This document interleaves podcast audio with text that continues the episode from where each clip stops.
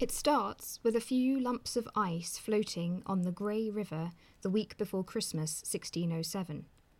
Over the next fortnight, they grow into little icebergs, finally crusting and cementing together, forming a thick and strong surface, filling up the river from Old London Bridge in the east as far as Westminster in the west. Then, say eyewitnesses, the Thames looks like a floor of grey marble, roughly hewn, a strong pavement with the appearance of glass. Boys are the first to venture onto the ice, like explorers visiting an unfamiliar land. By and by, others are encouraged to join them, and suddenly, on the 10th of January 1608, the frozen river is covered with tents and booths.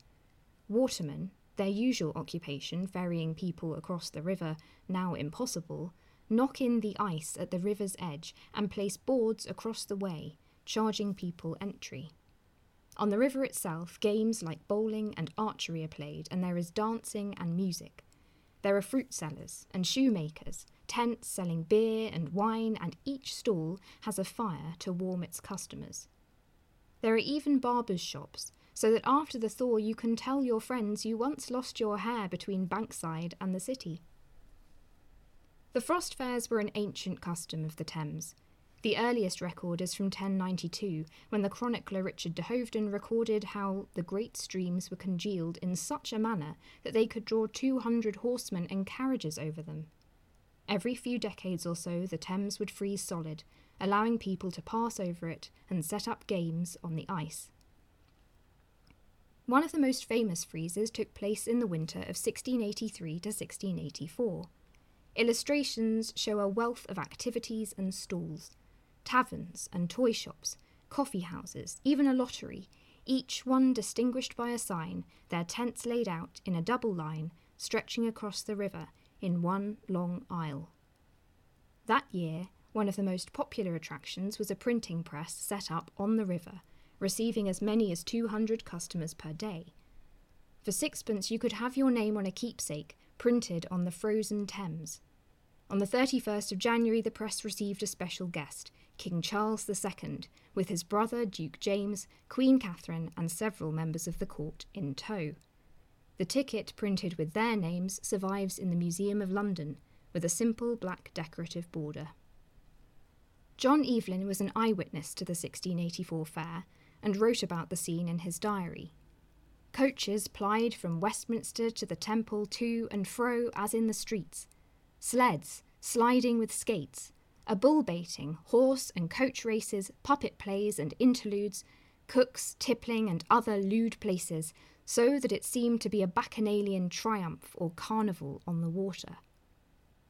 Fun on the Thames aside, a freeze this deep caused havoc for the rest of the city. Fuel that was usually brought in via the river could not reach its destination. Meanwhile, farmers from the countryside struggled to reach the city to sell their goods, and crops suffered from the frost. In 1611, a chronicler noted that the freeze had killed all the artichokes growing in gardens around London. Shops were left empty and shopkeepers lost their trade.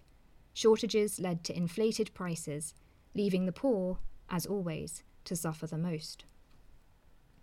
In the winter of 1739 to 40, the river once again froze hard enough for a fair, and in early January an ox was roasted whole on the ice. But the thaw came suddenly. On January the 22nd, it was reported that those who lived on the other side of London Bridge looked out of their windows one morning to find the booths there, complete with their trinkets and skittles. Rising river waters had broken up the ice and carried the little icebergs, complete with their huts, under the arches of the bridge. Thankfully, on this occasion, no lives were lost, and most of the valuables were recovered. But the thaw wasn't always so harmless. If it came quickly, people on the ice were taken unawares, creating a stampede as they tried to avoid being washed away.